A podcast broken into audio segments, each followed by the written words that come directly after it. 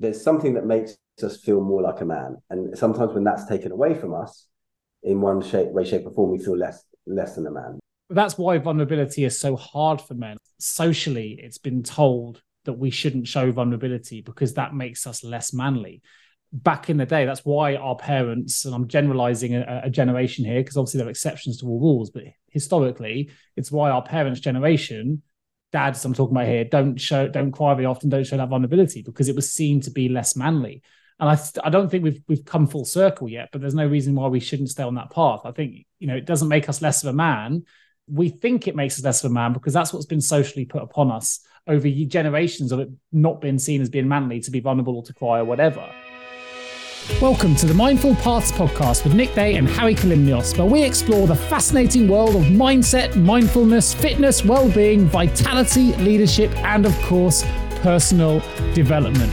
Our goal is to provide you with insights to help you live a more fulfilling, happier, and healthier life. So, if you're striving to be a better parent, friend, leader, colleague, or boss, or if you simply want to be more mindful and aware of the world around you, then this Mindful Paths podcast is going to be for you. We invite you to eavesdrop on our conversations and we challenge you to discover a new insight to help you on your own journey towards personal growth and positive change. So sit back, relax, and let's begin our journey together on the Mindful Paths podcast. Hari, how you doing? I've I've I've joined you as you are. What are you doing with a piece of toast? Buttering a piece of uh, toast. you don't usually eat toast. I thought you were away from uh, wheat and. Uh... Yeah, this is gluten free. I found um, uh, gluten free bread here in Estonia. Um, nice supermarket nearby. So gluten free, and, and, this was from the vegan aisle. So I'm presuming it's some dodgy vegan. You're saying this. You, you forget most people listen to audio only. So yeah. you're showing up. it looks like a margarine tub. Yeah, it's it's some dodgy, toxic vegan margarine um, because I, I, haven't had time to eat. I'm at this thing, as you know. Um, so I'm at this thing called Mindvalley University, which is three weeks long. And it was this concept, an idea about five years ago by the guy who owns Mindvalley, who I think you're familiar with the Mindvalley brand, aren't you? Yeah, yeah, I like, I like Mindvalley. And so he had this idea of like, what would it be if I could get a group of friends together for three or four weeks to a different city each year and have amazing parties, amazing talks, and then everyone kind of live together in one small city. So the idea was to do a different city every year. So they started with Tallinn, which is where I am now, uh, about 2018. Then they did, I think, Barcelona. Uh, maybe that was 2017. Then they did Barcelona in 2018, Pula in 2019. Obviously, 20 and 21 didn't have one, and then 22 they were back in Tallinn. But now they've decided to do Tallinn because the logistics are just easier to arrange rather than going to a brand new city and trying to find a venue and all that. We, have been in the same spot with the cycle tours, right? I used to, when we when we first met, it used to be we'll start in a country finished in. We did London to Paris, we did Nice to Pisa, we did Venice to Zagreb, we did uh, what was it, Split to Tirana. Realised that ending up in Albania is yeah. not going to work for the next place that we start the following tour. So we then uh, we then changed it up. But um, changed it, didn't we? I was in Estonia last year. That's why I did um, did my Ironman last year. I missed you by about a month. I missed you by about yeah. month. Loved so, it. Loved it.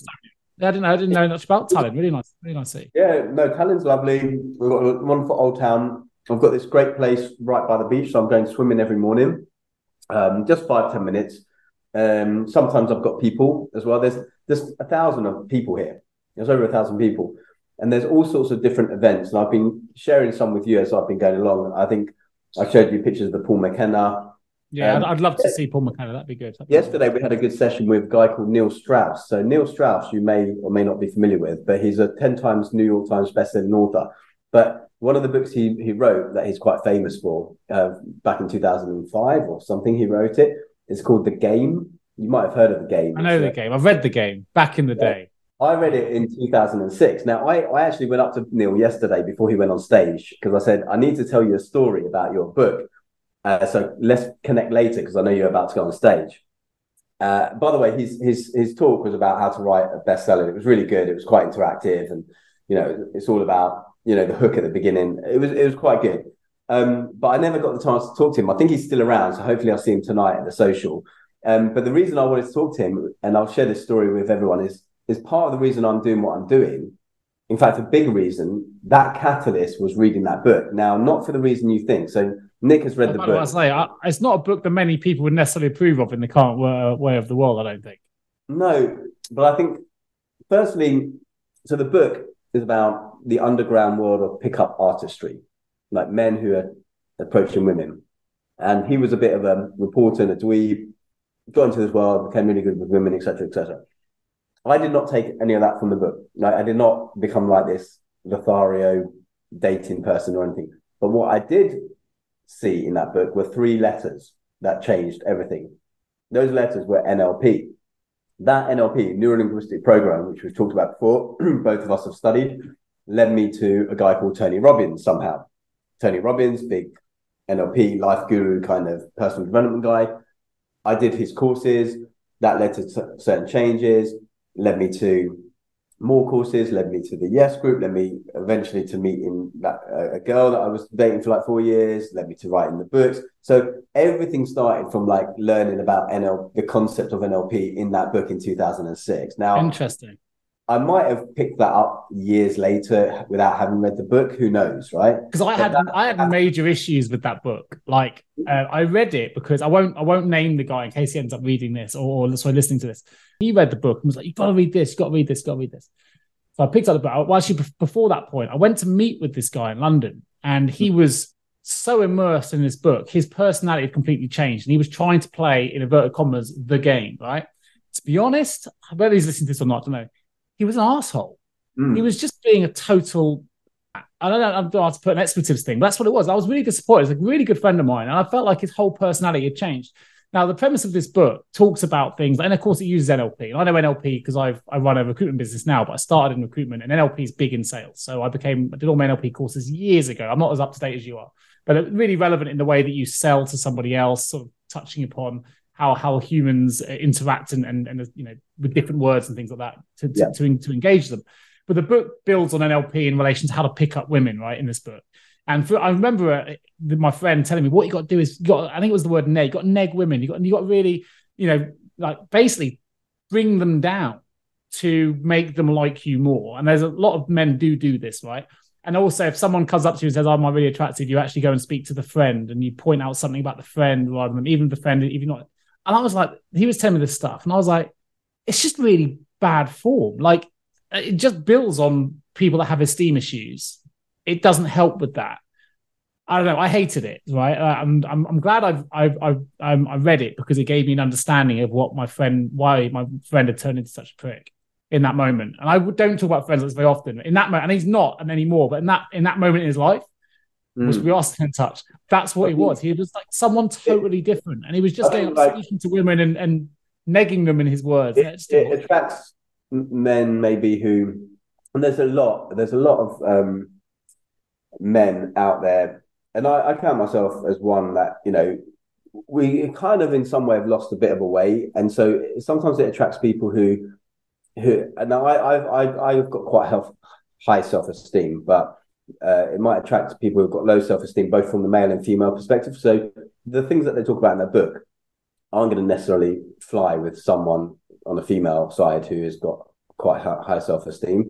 Um, but like I said, for me, I read it as a story, and also it, it, it kind of come, came full circle at the end. Not to spoil it, but he he he got together with the girl, but he you know obviously she fell in love with him as as him but at the same time, he would never have met her had he not done those things. And I'm at this event here. I would say the overwhelming majority of people are single. It's not it's not billed as like a single thing. It is it's kind of billed as like TED Talks meets Burning Man, or at least that's how A-Fest is. And this is A-Fest is their four day festival. Uh, this is the same thing but stretched over three weeks. And there are lots of courses, right? We had the Paul McKenna, like we said, we had a guy here who's talking about storytelling. There's also a lot of speakers who are tribe members, like myself, for example, who have got something to share. And actually, most most of the speakers are that because people aren't coming for the big name speakers. There are a few big name speakers, but people aren't coming for that. Look, mainly coming for the connection. But there's always a lot of um, all of the workshops that seem to do really well here. All the ones that have got the words something like masculine, feminine, um, tantra, um, like all that sort of stuff. Because there's a sex, lot of sex sells, right? As there, as with the there's a there's a there's a big need for it because because not sex like for example this morning I, had to get up early and I, I went to this 8.30 session I thought oh no one's going to turn up to the 8.30 one because it's really early and it was a woman who was speaking yesterday to the females, and she did a two-hour set, but I wasn't there. Um, but this was about men getting into their masculine for the female in terms of what the woman wants presented to them, and it's that it was actually quite good. But I feel like sometimes because we're in a bit of a culture where I think we've lost our way a little bit, and things have become a bit blurred. I, mean, look, I, I wasn't in your, I wasn't in that talk. I'm cutting in because I, I even statements like what women want from men, I think are just, I think that's even outdated.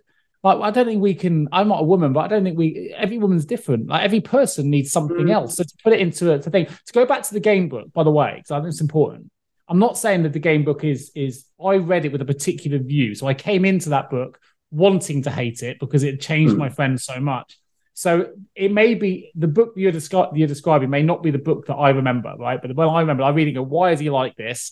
And I was looking, reading the book, looking for answers. And every time I found an answer, it made me really detest the book. So I didn't know who wrote it. I didn't know the guy, Nigel Strauss. You say Neil Strauss? Neil Strauss. Yeah. I didn't know who it was, but I would have different, you know, it's not someone I'd be excited to go and meet the things I remember from the book is there was lots of boasting in it about the. I'm sure it was must have been Neil in the book. My memory, I read this I think in 2002, 2003, around about that time. Um, and he he talks in about how he slept with over a thousand women, and there's a lot of that going in. And there was also lots of talking. So I felt that when you read it in this, and we're going back, Aidan, but we don't have to talk about the game today, but I think there's some interesting points in there where yes, it was it was really I remember being really relevant for people that lack confidence. I remember reading it going, well, I don't lack confidence. This isn't relevant for me. So I do remember thinking this is really, and actually my friend didn't lack confidence, but it changed him. So that, that frustrated me. But I, I, I remember reading it going, I guess this could be helpful for someone that struggled with social anxiety, struggled to speak to other people. I get that. However, the way it was presented, if my memory is correct, and it may not be, and I read it with a definite, um, as I say, view to not like the book. So I was looking for certain, you know, the signaling that I was looking for, the echo chamber I was looking for, and I was finding it, and therefore probably ignoring some of the better content. That wasn't what I was looking for. But I do remember that even for the socially anxious in that moment, the way that they built confidence was by bringing other people around them down to elevate themselves. Now, in that instance, it was bringing the women down to elevate mm. your own social status. And, to, I remember a lot talking about peacocking in the book. I remember that as well, where you you yeah. peacock and you do something that makes you shine out from a crowd. If someone says anything, you just bring them down, and this is how you can do it. And it gives you techniques for bringing others down. I think any of that kind of work for me and there are yeah, sales I, there are sales totally, techniques that do the same. I just they just don't sit. I totally agree, and I think you know I, I, say to people, there's two ways to build the tallest building in the city, right? You can either build the build, tallest building, or you can cut all the other ones down. Um, but I guess there's a, a, better book actually that he wrote later called The Truth, where he goes through a bit of a he realizes he unravels with all this world that he's created for himself uh, so I definitely recommend reading that one. That's that, probably the one I need to read then to, to, to not dislike yeah. this author quite so um, much as in my head. I remember. No, and, and, actually, uh, from I mean, from what I've seen both on stage there and a couple of interviews and things like that, you know, he's you know personable guy. But um, the point is that so like what women want, right? Um, yes, on a granular level, everyone wants something different, right? And and you don't we don't like to generalize. However what this lady was saying, and what I've heard before from people like um, John Gray, you know, right, men are from Mars, women are from Venus. Ultimately, and this is why you probably don't register it because you're naturally quite confident and you have no issues with things. Um, is that they they ultimately want to feel safe presence of that man, right? They they want to feel that that man, you know, is confident, safe, and can keep them secure. Now, people listening may argue with me on this, right? This is not me necessarily saying this. This is what I'm hearing from multiple different relationship experts. And at some level, that's what it is. So, for example, let's say you lose your job and you come home and you know you you you've got transparency with your wife, you have good communication, so you're going to tell them everything. And you turn around and say, "Look, honey, um, I've lost my job. Got no idea what we're going to do now. Right? Don't know how we're going to pay the next bills." your that safety net has been taken from them. So that's probably not a good way of approaching it. Whereas if you said something like, I've lost my job, don't worry, I've got a plan to get us out of this, I've got all this experience, I, have got contacts, I'm gonna be on it tomorrow, we're gonna we're gonna sort our way through it. Then you've told them exactly the truth, you've told them they're t- fully transparent, but yet you have a plan or you have a system, you have, you know, they have confidence in you. And because you always approach women with confidence, that happens, right? A lot of men You know, they don't, I don't- even so- in their I don't disagree with anything. Maybe this is a good conversation. Maybe we don't know what we're going to talk about today. We're going to talk about your Mindvalley conference, and I, I want to hear more. part about of what my you're up Valley conference, and a big part of But it is this. The element for me there is I don't disagree with anything you've just mentioned, right? We want to feel secure. I just don't know why that needs to be gender specific.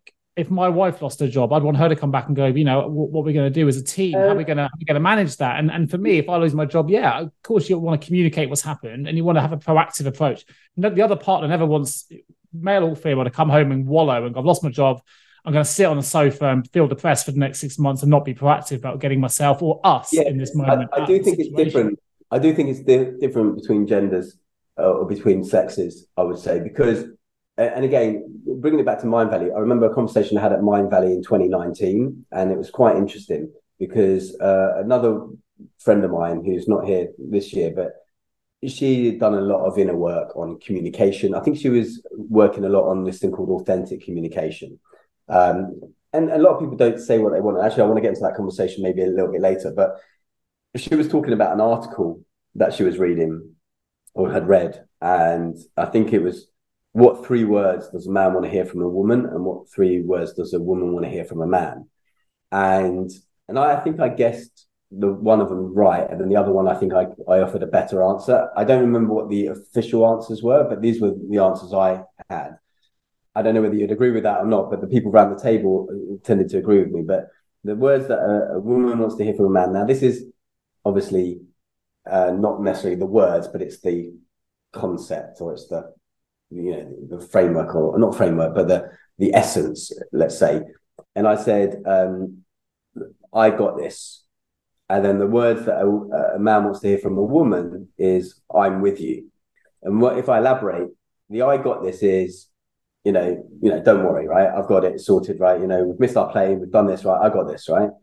I'm not here to say, oh no, women can't sort that out, blah blah blah. But that's that's that sense of security and safety that John Gray is talking about, where ultimately the woman wants to feel safe, secure, whatever.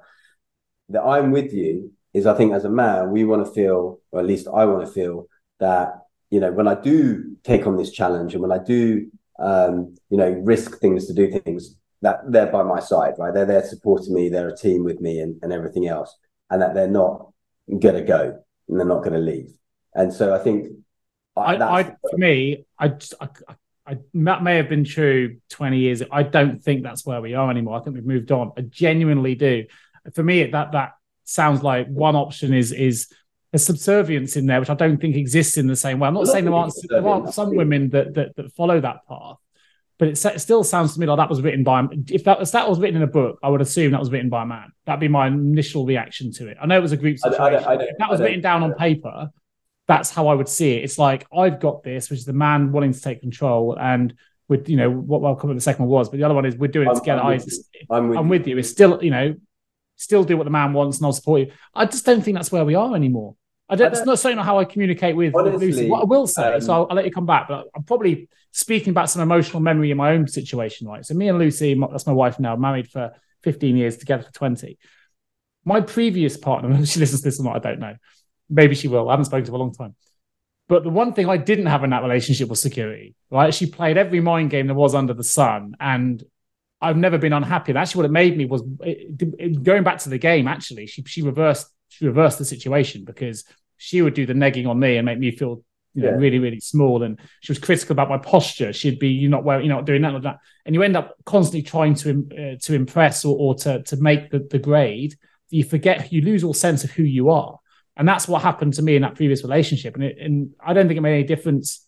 For me, it's not gender specific. I needed more security from her. I didn't have it. So I was yearning for that security, didn't get it because, Yeah, because you were, having- you were playing the feminine role in that relationship, and she was probably playing the more masculine role in that relationship. Well, it's only you labeling. it. Why is one masculine and one feminine? because that tends to be through all these things I'm hearing, right? Yeah, I'm I don't, I, I don't think they need to be listeners, I'm labeled. not the expert on this stuff, but No, they don't need to be labeled we any, often- any gender. It's just it's just mind play. No, People I- can I- play I- mind games one way or the other. I think that from what I've heard, right, there are definitely there are masculine traits, there are feminine traits, right? And in in the relationship sphere, from relationship experts that I've I've heard, right? Now that could be you know two women together, two men together, uh, like roles reversed, where the, the woman is more masculine and the, the the male might be more feminine. There could be both masculine energies coming from both like male and female partners. Um, but I think in order that, for there to be, I guess, a polarity, a, a, polarity or the right synergy between the partners, um, I think there needs to be an integration of those two. Let me ask you a question because I think this this might might might challenge your thinking a little bit. Uh, or in, either way, if it does or doesn't, I'd be interested in your response, right? Yeah. So just bring it back on the "I got this" statement, yeah, which is the woman wants to feel secure, right? Yeah. But one thing I think is really, really, really important is that we show men should not be fearful of showing vulnerability, right? Which arguably is is is in contradiction to security sometimes, and certainly in contradiction of saying I've got this. So I lose my job, right? And using the example you gave, mm-hmm. and actually I'm feeling incredibly vulnerable in that moment. Now I may not be ready yet to say I've got this. I might need that moment to be vulnerable. I might need to come home and you know what, and just cry and just show that I'm I'm a mess and I need I need actually need you to help me. Um, I think it can be. We want to be, in my opinion, is men need to be more comfortable showing vulnerability and shouldn't be afraid to come back. And if that's how they feel, they should be able to come back and, and say I feel vulnerable and cry and all those things, rather than say I got this for the sake of in your in your in your example making that woman in that example feel secure. I, I know in my personal relationship, Lucy would much rather I showed honesty in how I was feeling than than than showed her that I got it when I genuinely don't, just to try and give her what I think she needs because it's not that's actually not authentic. What's authentic is me coming back crying, going, I'm in a real mess. I, I actually need your support. And I want her to say, We've got this, we can get through for sure, because I, I I'm I'm not ready to say I got it yet. And together we'll find a way through. I do think years gone by, my dad's generation for sure, he's no way my dad would have come back and cry in front of my mum. No, no chance. Different generation. Okay. But I think in the current generation we are now, um, and if my dad was on the stage as Mindvalley, there's no way he'd be he'd be talking necessarily in a way that, that I would talk about it. But um, I think it's I cry in front of my wife all the time if I need to, and I don't feel like I have to say I've got it if I haven't. Sometimes I need her to say to me, you know what, we'll, we'll, we'll find a way through. Like life, life's tough. Yeah, and, and I think we got this. I think to kind of counter that a little bit, like like for example, today uh, the woman it was all men in the audience except for there was a couple of um, women in the in the room. And so she asked for someone to come up on stage who had been having you know issues with relationships right for one reason or other they didn't elaborate they just got up. And then we she had some archetypes of men. I, I can't remember what they were but it was a b c d and they they stood for different things. I can't remember what um, but um, we were asked to kind of guess just based on you know whatever his stature, his breathing, his his facial expression, all that, and and obviously you have to be quite vulnerable in that situation, right? You're you're you're showing yourself up and and you're putting yourself on display. That vulnerability is there for men, but what she was saying is that actually as men we need to be like building each other, like building each other up. So actually we did an exercise where we then built him up, and she had a very specific like little formula. Um, um, for that. And actually, that used another man who was maybe uh, a little bit more confident in their masculinity or confident in their stature or confident whatever. To I think they had like as men, there, there's always this competition, and you you you love your competition, right? That, there's that natural, Massively, yeah.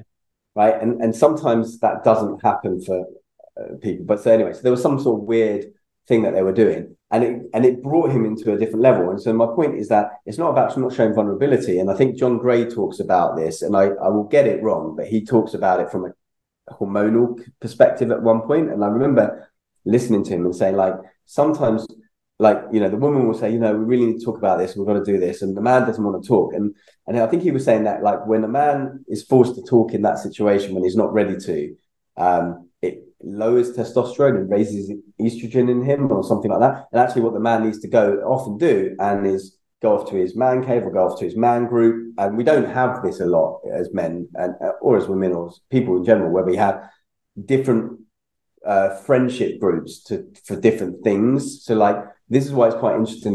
There's a lot of men's groups that happen off off off timetable here um, because we need that support. And then you build yourself back up, and then you can deal with the thing that you need to do. So you can still show that vulnerability, uh, whether that's showing it in the first instance to your wife, or that first instance to maybe your um, your friend group. It may be the question. Um, so it's not about hiding that vulnerability. It's like where is the the, the best place that actually is going to ultimately have the you know the better. See, I, would, I would challenge that. I, I I accept that men's groups can, may create a psychologically safe space to show vulnerability, but I don't think you should be there should ever be a situation where you have to choose where you feel vulnerable. That might be a good place to be able to to be to be vulnerable. But if you feel like you need to be vulnerable in front of your partner, who may be male or female, if it's female in that instance in the example you gave earlier, then be vulnerable. Like that that's just is that that's what's authentic. I think the current world now is all about authenticity. And I I think um I think if I, I need to feel vulnerable, I don't think it's not being authentic. I, I, and I think you know, maybe you know you you've latched onto something and you're like you, you you're pulling at this thread. So we're going to uh, stay on this thread for now. But like, it's still about. I think, from at least what I understand, there's a certain essence or biology to it where even though you're saying, okay, I'm I'm showing Lucy that I'm vulnerable and I'm tears, right? She might still have that feeling of oh shit, right?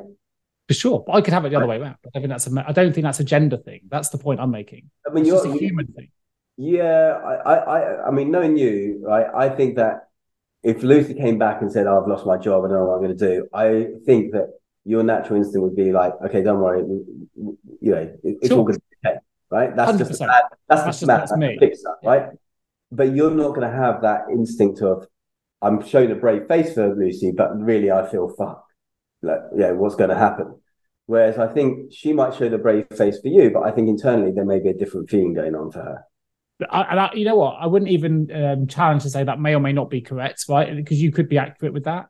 I just don't. I think that's more about personality and what makes us human. Right? We're different. For me, it's all about what you could. You could avert. There'll be another example of, of another relationship where the opposite would be true. The, the woman would feel like that, and the, man, and the man would feel the other way. I know. I know relationships where the, the female, like my my my sisters, are both quite. um I, I would say the dominant partner in the in the in the marriage. Well, my sister certainly is. Uh, one of my actually both my sisters certainly are in their relationships. Like, no one of them listens to this, but that's my younger sister's like the breadwinner in her thing, and she's like you know the one in charge. She's the one doing the speeches at the wedding. You know all of that. But yeah.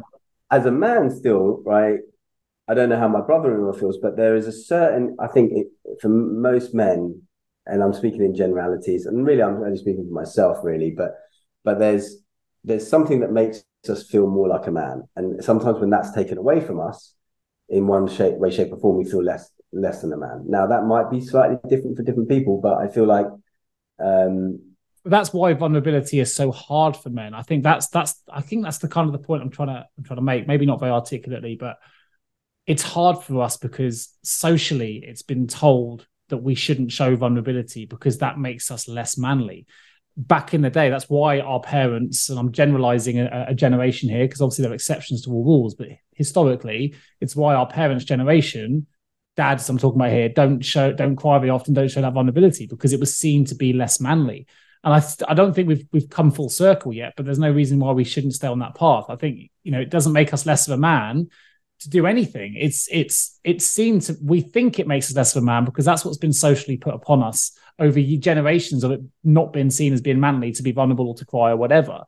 Ultimately, though, it's about having a good sense of, of self. If we, we talk about things like um about like like like, like rejection, we, talked about rejection previously. I know it's something you want to talk about. Maybe a good place to, to move to move the narrative on, right? Well, actually, this is okay. This this ties into. I, I don't know how much of a specific I can give here because it's it might become a bit of an X-rated episode. But um, so I was showing vulnerability yesterday. So I was I was chatting to someone and who's done quite a bit of work on themselves and a, relationship coach and and I, I was talking to her about we were talking about lots of different things. And by the way, obviously, I, have spoken to like two or three other women today um, on specific areas that we talked about last night with this other girl because I was like, she's telling me this thing.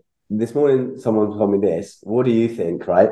and they're all coming from a female perspective, and they all said something different. And so, for example, we were talking about a kiss uh, at one point, um, and whether you know we, you know, now in this the, this age of consent, where we're like, you know, can I kiss you? This, that, the other, whatever. Um, so the lady yesterday uh, was saying, yeah, she she would like to be say asked, right? You know, now she's done a lot of stuff. She's she's quite, um, by her own admission, uh, she's quite got a high I don't know what she called it, but she said that we've all got some internal sex drive, let's call it, right? Um, just it's, it's almost ingrained like our eye color or something. And she's quite highly sex drive, and she only really was quite re- re- regressed in that way for for reasons I won't go into up until a few years ago. And then she's been on this exploration journey and done you know like polygamous relationships and gone to lots of sex clubs and you know all of these sorts of things, right? right. So she, yeah, so she so she's explored herself. But what that has helped her do is become very good with her communication. So if because I think a lot of these places as well, you have to be clear with your boundaries, right? Someone comes up to you, doesn't mean they're just going to have sex with you, right? It's it's going to be okay. No, I don't want to do that. I'm not. I'm not interested in you like that way, whatever. And and she's been with partners, and she's been very explicit and said, look, you know, that that's not going to work for me, right? So that you're going to have to go. So she's become very clear. A lot of people aren't so clear in their communication. In fact, most things, you know, you were t- telling me before about uh, the work thing that happened before was sort of basically a breakdown in communication between you and, oh. and so most things happen to break, and we don't communicate enough. So anyway, she was saying, "Oh no," because she likes to, she wants to know that she's feeling safe in that person's company, right? So she wants to be asked permission to be kissed. The woman today was like saying, "Oh, you know, not so much." The other woman I was ask, was asking, "Well, it kind of depends." Uh, but anyway, so uh, obviously there's not really everyone's going to be slightly different with it, but going into the rejection mode. So I, I, I think I said to her, you know, oh, you know, I like you. I didn't say in which capacity um, she she said that well, she basically was being polite and saying that she didn't like me back, but she did. But because of where I am in certain areas of my life and where she is, um, it wasn't going to be a a thing. Now I felt kind of somewhat rejected from that because you're thinking, hang on a second, here's this person who is adventurous, let's say, to, to kind of put, put it PG, and I'm here and, and, I'm and I'm being rejected, right? Even though she says, "Oh, you know, you're you're good looking, you're my type," all this and the other. Um, and so part of me, although I felt quite kind of pleased to be putting out there, and I was showing vulnerability with some of the stuff I was talking about sure. with her beforehand, which may have um, resulted in the yes or the no or whatever, uh, the outcome that, that was determined. But some of that is hard then because you go, hang on a second, I am showing vulnerability here, and then I'm and then I'm kind of being rejected. So then I'm I'm learning that this vulnerability is a rejection as well. Um, but on the flip side, it's it's also somewhat liberating because I'm like, okay, it is what it is. It's like I remember once, um, and this is not to do with relationships, but to do with speaking, where I I was in a speech competition and I was a bit reluctant to to go all out in terms of practicing my speech over and over and over again. And the reason was because if I didn't give it my all and I didn't get through to the next round, I had an excuse of saying, well, I didn't give 100%. So it wasn't down to my talent; it was just down to my effort, right? Trust me, if, you do Ironman races or any kind of athletic race, you'll hear. My, my wife who listens to this will laugh because every time we get close to a race, suddenly all the niggles come out. I really want to do well, but I've got a little bit of a little bit of yeah. So you have to give ourselves a way out, give ourselves but, a confidence. But what I did in this case is I practiced this speech over a hundred times. I've never practiced anything that much. I don't ever practice speeches. I normally speak like without script, but this was a, a, a seven minute thing or whatever, and I did it, and I didn't get through, and I didn't actually feel disappointed, and I felt all I I gave all I could give, and that was enough. And actually, yeah, I didn't get through in that particular round. I, I, managed to circumvent it later and get through, but but in that particular moment, I was actually happy. I was like, hang on a second. Even if I put myself out there and I and I put 100 percent effort and I don't get the result, then that's fine. And so some of me was feeling a bit like that yesterday, where I was like, you know what, you know, say you only get you, you get the acceptance one out of twenty, right? Yes, you're going to have to go through those nineteen rejections, right? You work in effectively sales, right, in a way because you're selling people. Well, listen, I deal with a lot of rejection. I work in recruitment. Yeah, I run have, a recruitment business, but people get, like get or don't get jobs every single day. But let's. This is a perfect breeding ground. This is that's why you're perfect for that job because you have you know that confidence to go. Like, what was it? Winston Churchill. I'll, I'll tell you my mindset on this, like rejection has absolutely nothing to do with us personally. No. Nothing whatsoever. It's all about the other person. It we're is. just we just don't whatever we're offering in that moment just doesn't fit with what the other person's looking for in that moment. That's, all. conditioning. And because I, this is why I wish I'd done sales as a job like when I was younger, because I think everyone should do sales for like two or three years. And and I did actually do a bit of sales back in the day, but um, because you recognize that actually, yeah, it's not personal. It, it is about you know just being persistent and doing the thing that you need to do, and actually, it builds a certain mindset. Whereas when you do it so infrequently and then you get like shattered from the rejection, yeah, it's tough. So, I mean, it's part of my day to day job. I'm going to call clients who may or may not need our services. If yeah. you can't deal with rejection in this business, you're going to struggle. But yeah. what I will say, and I'll say it to my staff, like when we allow ourselves to feel rejected, if that's the word we're using in this thing, we're giving all the power to the other person. The other person yeah. That's, that's, the reality, right? Yeah. But no one can make us feel rejected without our own permission to feel that way. No one can so, anyway without our own permission. I, I speaking about rejection, I want so it brings us back to our sense of self, really, and our own self-esteem, and, and actually don't give the power back. Don't give the power to the person that said no. If the client says no in a, in a sales thing, don't don't don't worry about it. Just move on. You're just not right for them in that moment. If you, if you worry and stew, you're giving the your own power away. I want to share with you something I learned from Tony Robbins when he was talking about this. I think it was in Personal Power II, which is a, an audio program he was selling in the 80s, which I'm one of the few people I've met that has done the full 30 day program like twice. And I really liked it. Of, I'm, I'm not surprised. One of the things he talks about rejection, and he and he and he changed the, the definition of rejection. So instead of like rejection being, oh, that person doesn't want what I've got, it's like, you know, rejection to me now means that I interact with someone and I don't get the result I want and I learn nothing from it. Because it's like, well, that's impossible for me to get rejected because I'm never going to not learn something. So for me to feel rejected, I now have to not get the result I want and not learn something so I can never feel rejected. I think you, you have read um, Chicken Chicken Soup for the Soul. Is that the book? Yeah, yeah, yeah. I think there's a. I think it was that book. They talk about in there where there's a. It was a Walt. I think it was Walt Disney. I might get this wrong. I think he worked either in publishing or works for newspaper. I have to. I have to Google it. But um, he lost his job because in that book he talks about how he lost his job because Walt Disney apparently had no good ideas. Mm-hmm. Yeah, yeah, yeah, yeah. It just didn't just didn't fit with that person's uh, at the moment. It's not rejection exactly. for him because and actually, it links really well to our last show or the show before. We talk about reframing. I mean, that's something else. So reframing can be really powerful if you're feeling that oh, moment of rejection. Rejection share. doesn't exist. only oh, you where you go with Tony Robbins. I don't know what he said. I haven't seen his talk, but it only exists in our minds. I want to share something that came to me this week. So this week, um, and it's to do with that, but it's to do with limiting beliefs and, and empowering beliefs. And I was at a, a talk the other day, and they were talking about limiting beliefs and and changing a limiting belief you might have about the situation to a powerful one which I've done work with clients on this before, but sometimes you don't always do it back on yourself. Anyway, so one of my limiting beliefs was because uh, there's lots of people here, lots of people interacting. What if you go up to someone and they don't want to engage with you, right? You know, they're already in their little friendship group or whatever. So that was the limiting belief. So that would stop me from going and approaching people. And then I changed that to people worth knowing are open to knowing me, right? So if they're not worth know, if they're not open to know me, they're not worth knowing anyway. And that just shifted because also what happened then, which is quite interesting, within about five minutes of writing that empowering belief and also thinking about how I wanted to act in the day, which was using Mel Robbins, the five second rule, where don't overthink it, just go within five. Yeah. So, you know, I, I saw someone that I wanted to approach.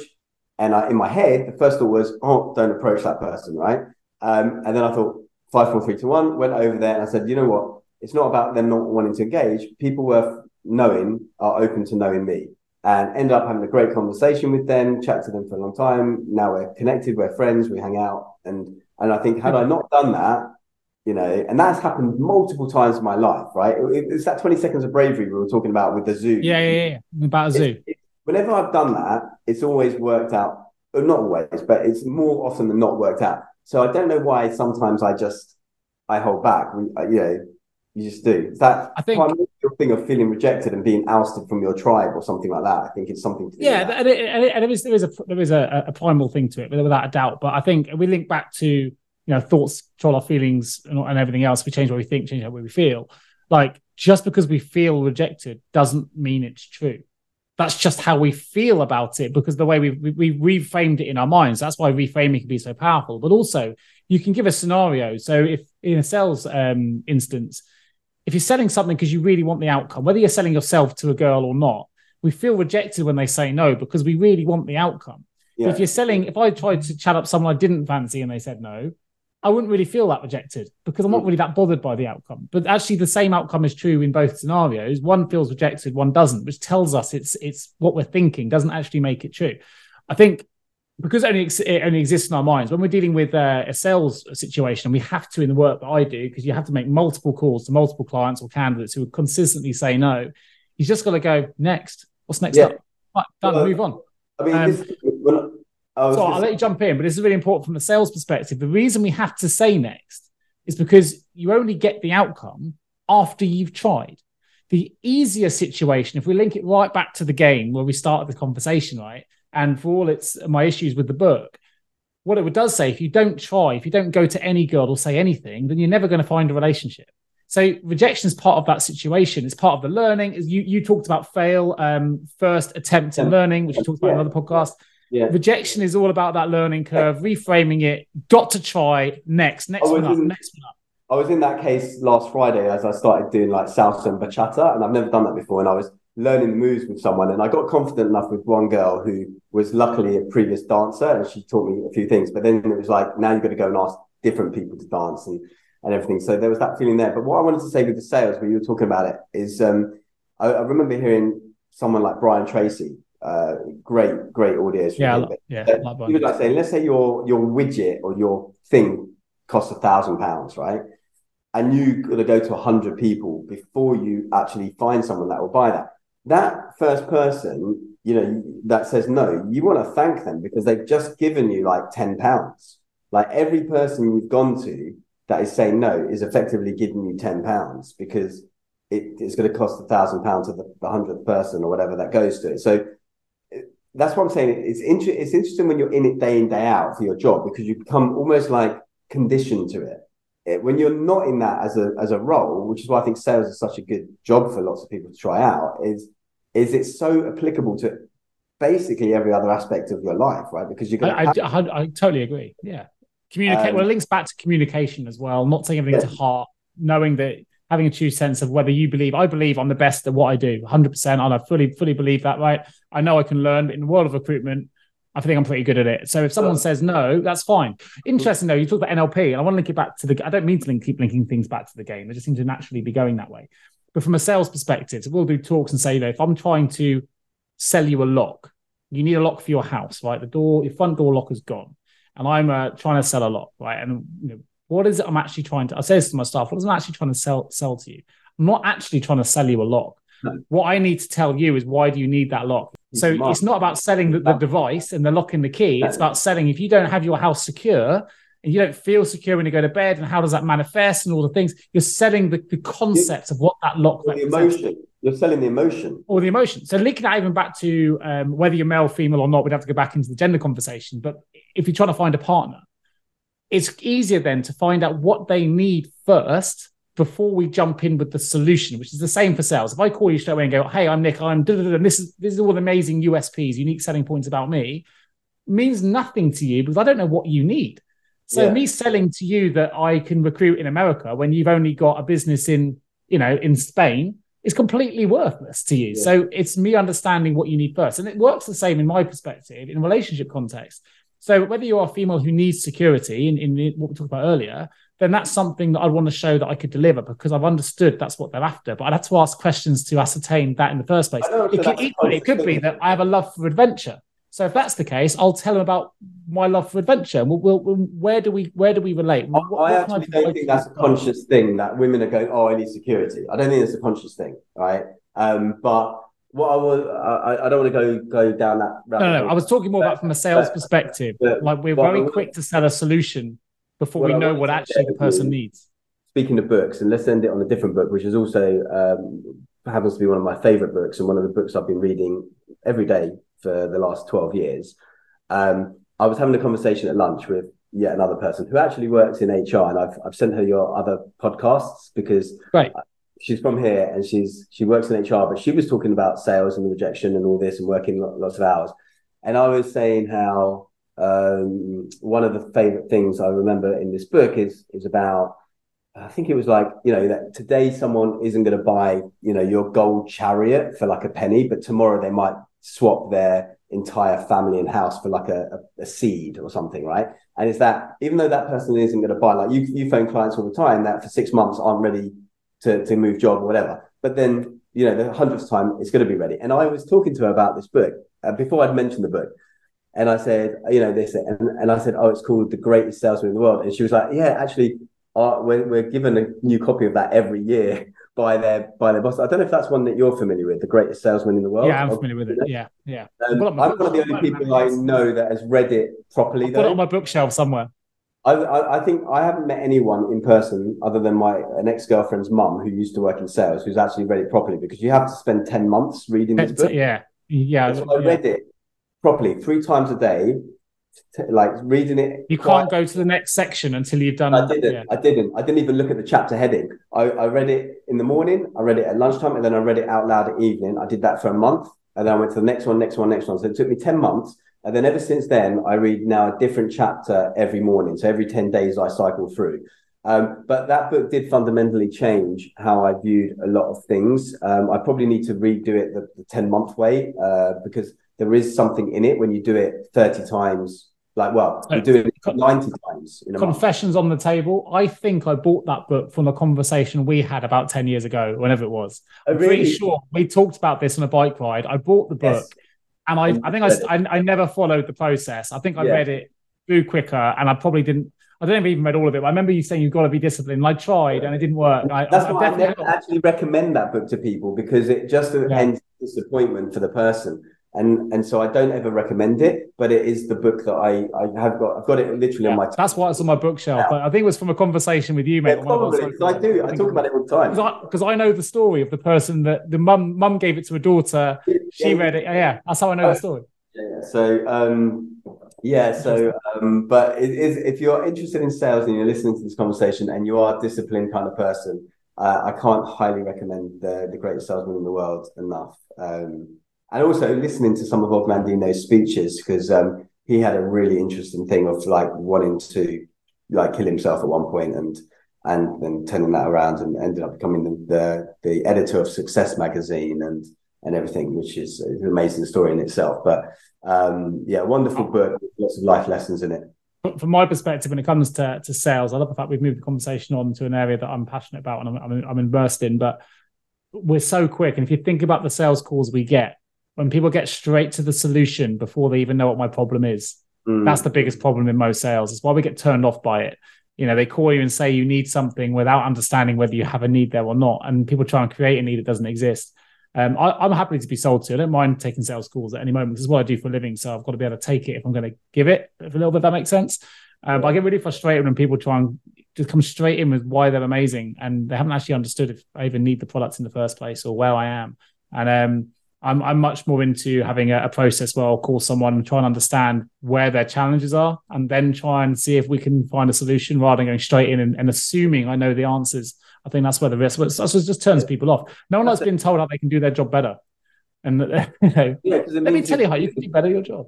You've been there's so many of that subtext because I, I mean going back to a little bit about relationships just to finish it maybe on this but I uh, you know when you you probably don't know this because you've been in a happy marriage for a long time but let's say you, you've been together with someone for a few years and then you break up with them and your friends are trying to comfort you or your parents are trying to comfort you and say oh you know well that that person was no good anyway or they was never right for you yeah. But the problem what they don't realize when they're doing that is what they're actually saying is that your judgment sucked for four years. Yeah and it sucked for years. Yeah i get yeah. it yeah. That's what they're actually saying. They're trying to be nice but they're not. And people don't get that. And I'm like, no, what, what, you're really saying is that that person's judgment sucked and that they, you know, they don't know how to choose people and all this and the other when you say that person is that. No, you just, you just comfort them. You, you don't have to like badmouth the other person or anything like that, you know.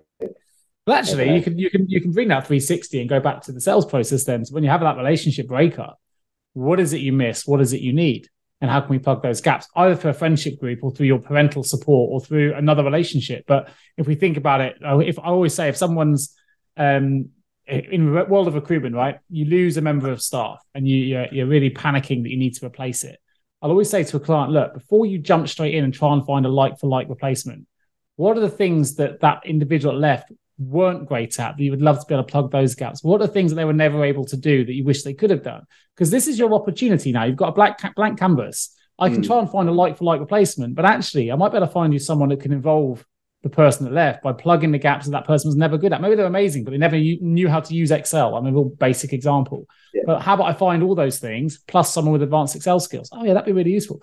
And I think it's the same in relationship terms. And if I bring it back to the girlfriend before Lucy, certainly for me, I was looking for the things I didn't have in the previous relationship. I was able to reflect and go, right, I missed those bits, fine. I don't miss those bits because they were really, you know, yeah. really unkind in many ways. And I met Lucy and she seemed to plug all the gaps for me that I missed in the relationship before, gave me the things I was also getting in that relationship. So for me, it was a, it was an upgrade. And yeah. um, you know, well, I, I, think that's, right. That's why we have different relationships because we interact with different people to learn.